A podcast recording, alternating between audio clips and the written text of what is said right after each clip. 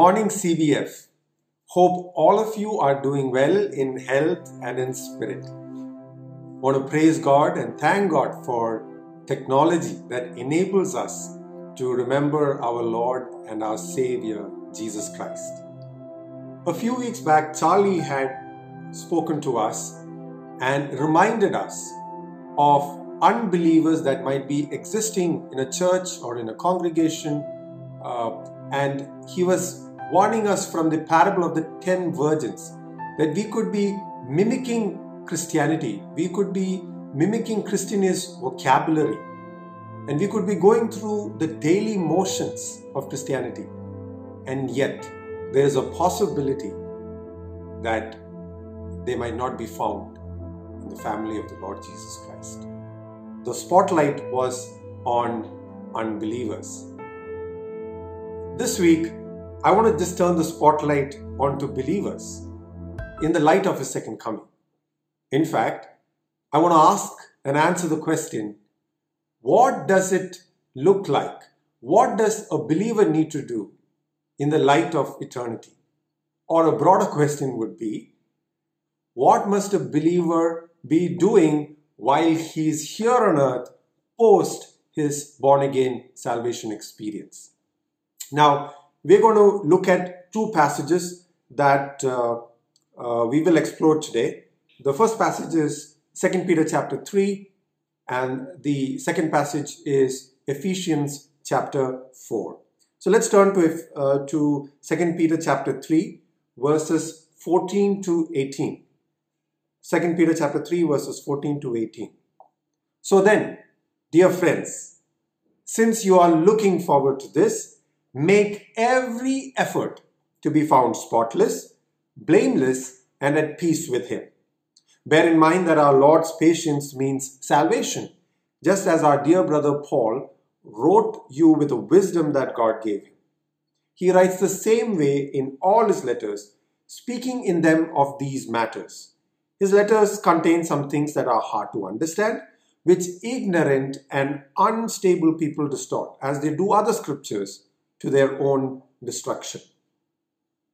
Therefore, dear friends, since you already know this, be on your guard so that you may not be carried away by the error of lawless men and fall from your secure position, but grow in the grace and knowledge of our Lord and our Savior, Jesus Christ.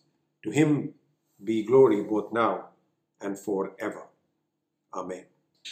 Peter is actually warning in this passage to be on guard against false teachers. These false teachers distract genuine believers with erroneous teaching. In fact, if you read 2 Peter chapter 2, 13 and 14, it describes who these false, false teachers are. What is their goal? And it reads like this They are blots and blemishes, reveling in their pleasure while they feast with you with eyes full of adultery, they never stop sinning. Now, here comes their prime objective they seduce the unstable. They seduce the unstable. Peter is telling the church that the only way to not be carried away by false teachers or erroneous teaching is to grow in the grace and knowledge of the Lord Jesus Christ. In other words, he's saying He's commanding all believers to progress towards spiritual maturity.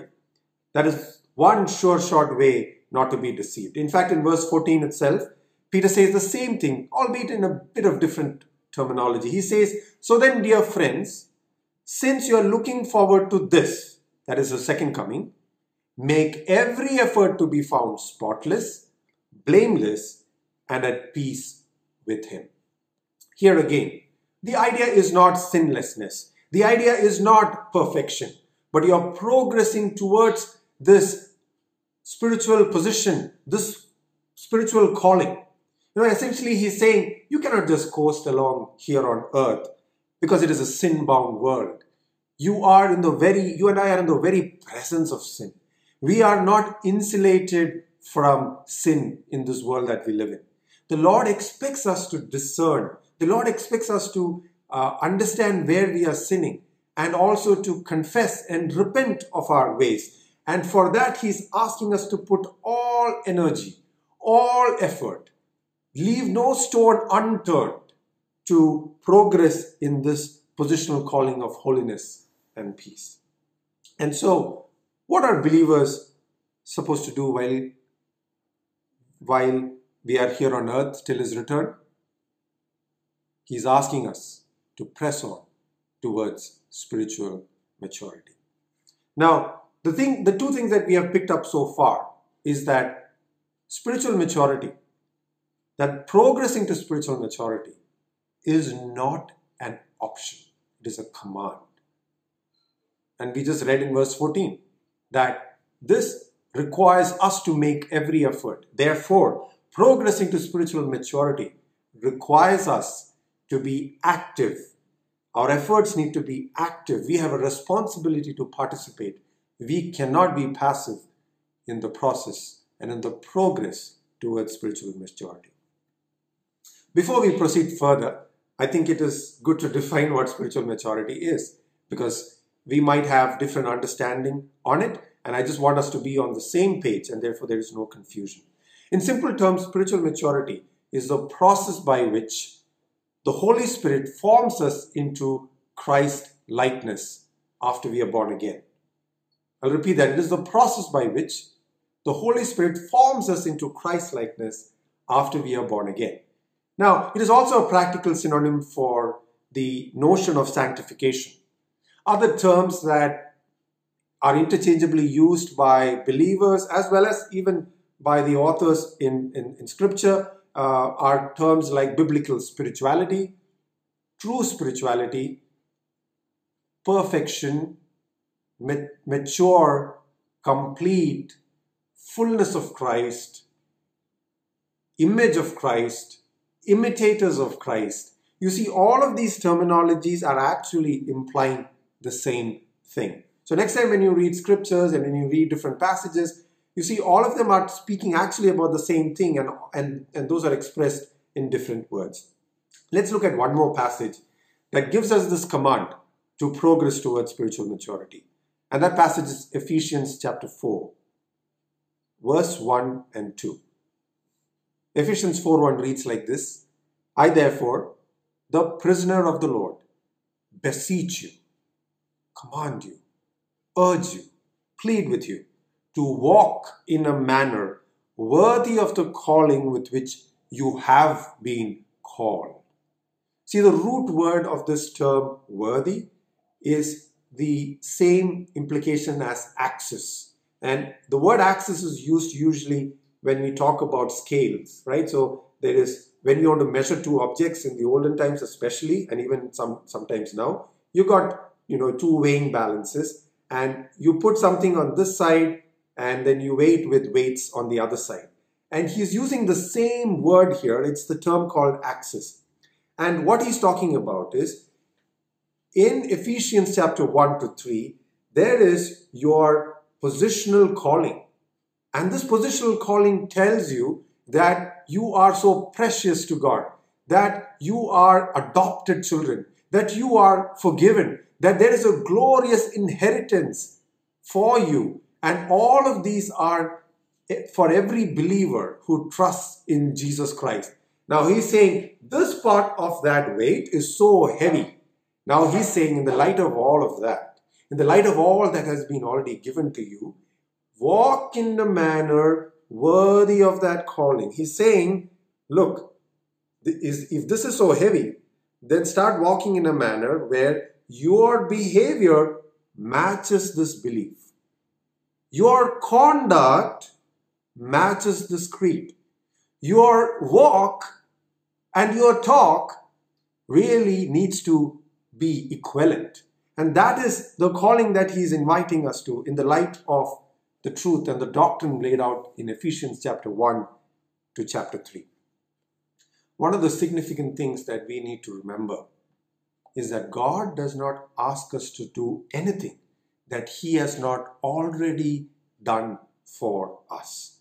2 Peter chapter 1 verse 13 states that his divine power has given us everything we need for life and godliness through our knowledge of Him who called us by His own glory and goodness. You see, every command given to us is based on all that God has already done or deposited in your account the moment we believed.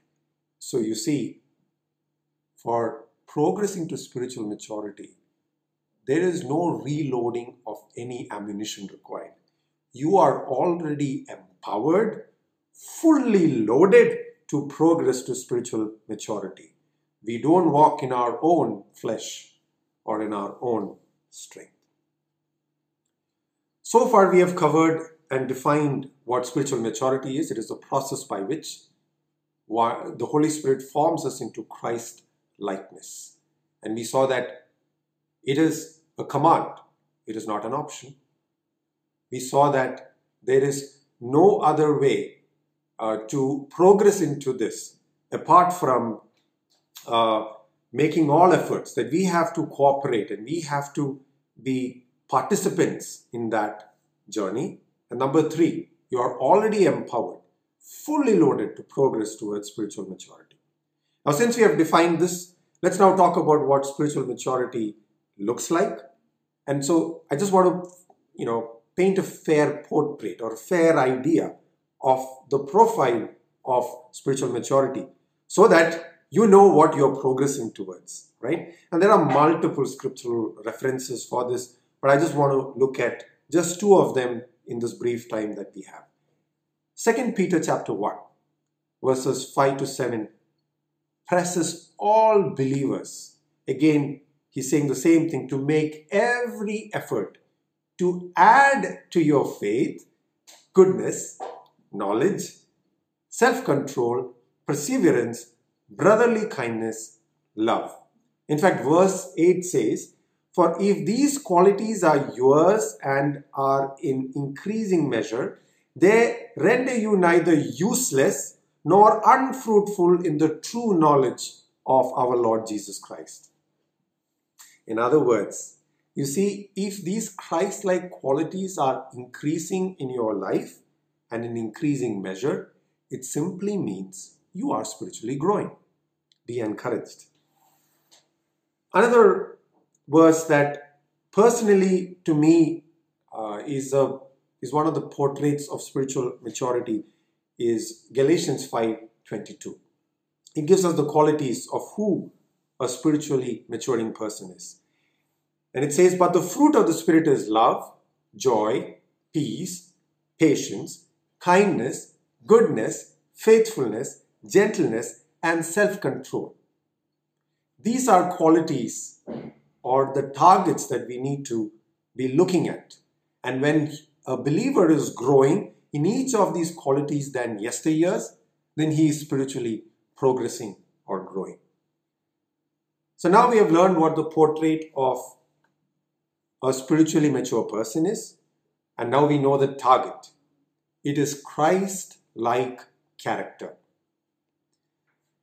And therefore, now we need to go to the next question. How does one get from where we are today to really reach this target of Christ likeness?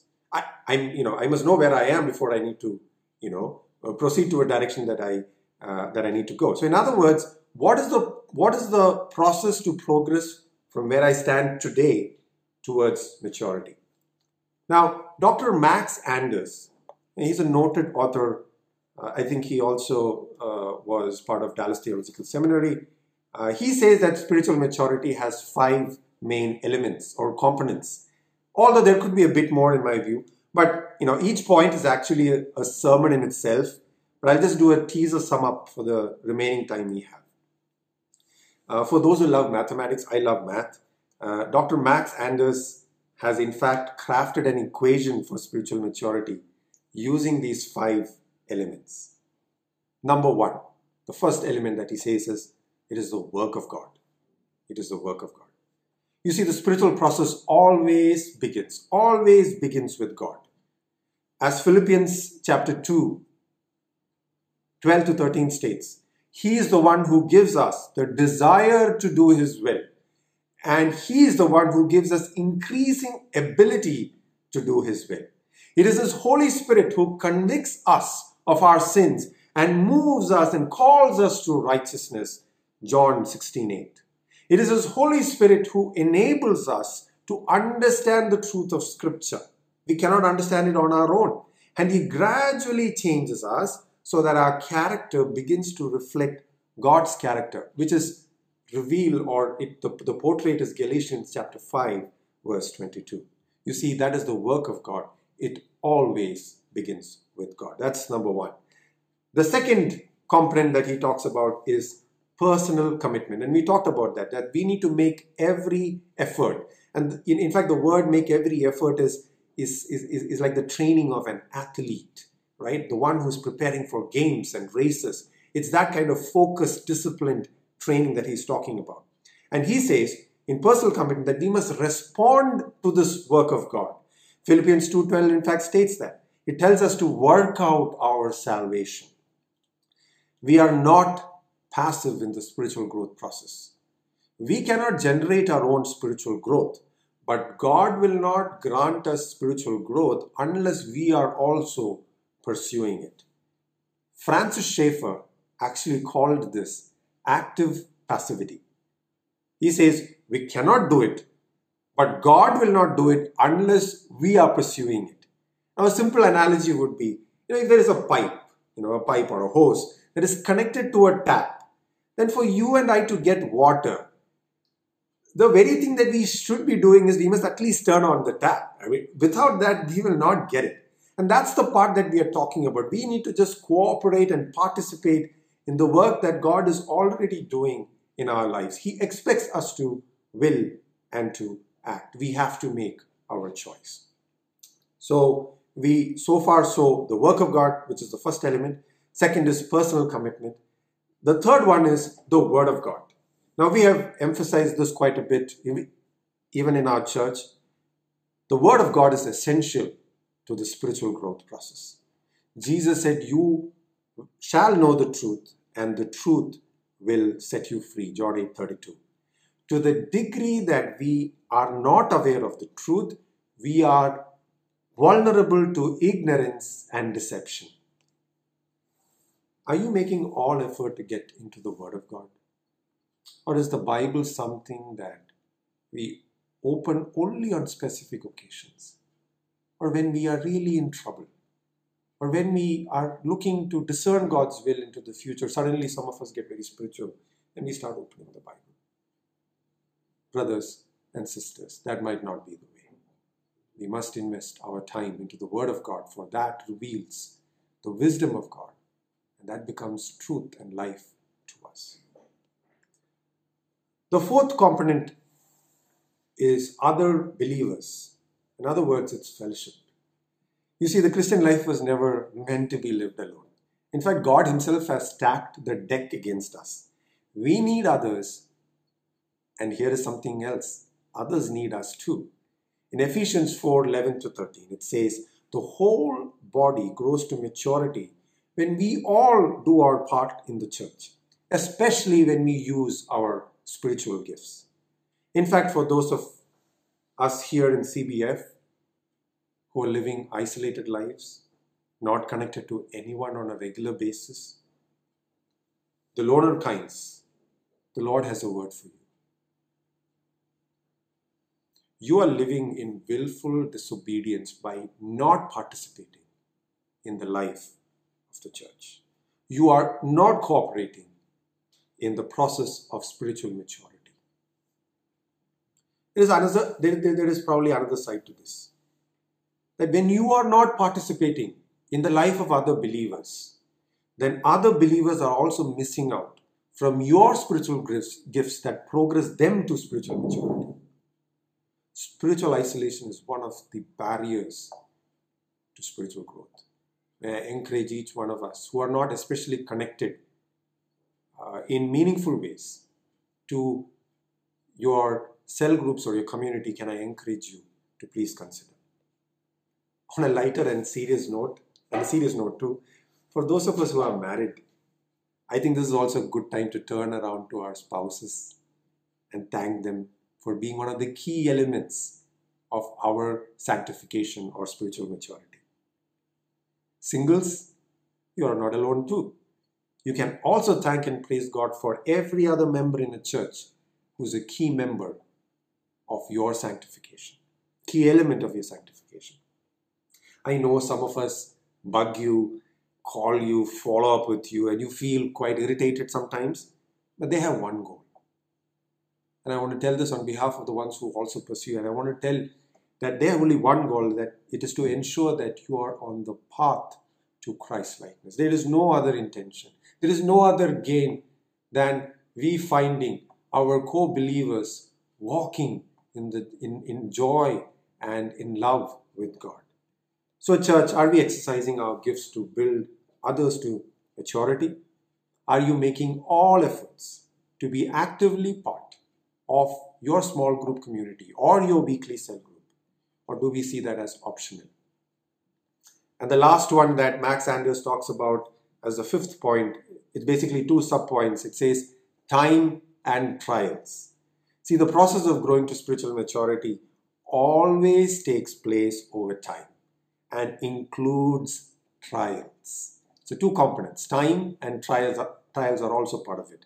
As for time, 1 Peter 2 2 states, like newborn babies, long for the pure milk of the word so that by it you may grow in respect to salvation. Just as a physical baby must grow to physical maturity over time, so a spiritual baby must grow to spiritual maturity over time. Like someone said, be patient. You can't, you cannot be holy in a hurry. And this is to all those fast moving guys who says, I want to be so spiritually mature and I, you know, I want it right now. God always permits time in this growth to spiritual maturity. Be patient. Apart from time, it also takes trials and sufferings to grow into spiritual maturity. This is not very celebrated, but James puts it very well in verses 2 to 4 in James chapter 1. He says, Consider it all joy, my brethren, when you encounter various trials, knowing that the testing of your faith produces endurance. And let endurance have its perfect result, perfect result, so that you may be perfect and complete or mature, lacking in nothing. These are the key five components of spiritual growth. Now, I would just like to move on to the barriers, some, some barriers to spiritual maturity. Um, and I think one reason that some of us, or many of us, will not have progress to spiritual maturity is probably because of spiritual ignorance. You are not aware of this, right? You never, you, you, you are not aware. I mean, you, you're probably not aware of what is this process called justification, sanctification, and glorification. In one sense, now you, you've got an idea you got an idea now that after that you're born again, you got to be pursuing or walking in a manner to that positional calling that you have been called to. And therefore, now you are not in ignorance, you are aware. Proceed to spiritual maturity. Second reason that could be a barrier to spiritual maturity is that you know all of this, and uh, you and I are just probably plain lazy. We are maybe some of us have decided to get holy after we pursue our career goals or after we pursue our educational goals or maybe uh, you know some of us wait for retirement and then say i will spend all my energy at the age of say 60 or 70 and we are saying i'm busy now. I got higher or better priorities. But the last i checked the last i checked and if all of you love physics the moment of inertia still exists. Do you remember what was the definition of moment of inertia. It says that the body continues to be in a state of rest or state of uniform motion unless an external force acts on it. You see, every morning I have a desire to get up and jog and go for a walk. And it's ardent. Every night I would decide this. It is a desire that I would want to pursue. I get up in the morning and then I go lie down again. The complete thing disappears. There is no desire anymore. It goes away. And we need to make all that effort. You are that external force that needs to make that effort to cooperate. Remember, there is no standstill Christianity. If you are not growing, you are stagnating. And that's something that we need to consider. The third reason that hinders spiritual maturity is just plain disobedience. I mean, we are not obeying what we already know. Many of us have been exposed to scripture for such a long time in our lives. I mean, we have been through multiple Bible studies, multiple online sermons on YouTube, one on one discipleships. You are having probably great devotions. Like Prof. Hendricks once said, he said, It's not, many of us not only know the truth, we are embalmed by the truth. It is no wonder that many Christians don't progress to spiritual maturity. We are just consumers of truth, but we are not doers of that truth or the word that was revealed to us. So, dear CBF, how are we progressing in our spiritual maturity? Are you growing? Is your patience increasing? Is your self control increasing? Or are you beset by uncontrolled emotions? Are you anxious? Are you oversensitive? Are you losing your peace? Do you have jealousy and hatred towards others? Do you have an unforgiving spirit? Do you always want to be in control? Do you want to give up too soon? Are you in any form of addiction? Are you living a de- defeated life? Then I think, in all probability, you are living the Christian life in your own flesh and strength. Probably veneered with a lot of religious activities, but producing no fruit. Imagine where would we be as a church when all the saints are growing and maturing together.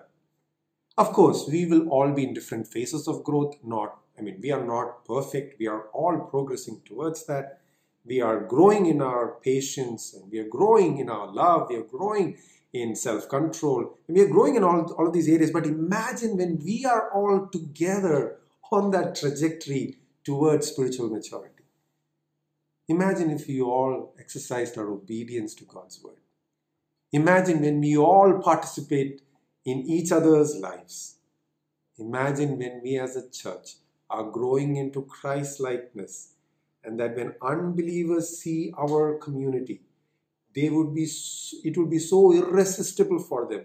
The gospel would be so easy for them to accept because it becomes so attractive. The kind of qualities that Jesus has when it is revealed to us, that is irresistible, my dear brothers and sisters.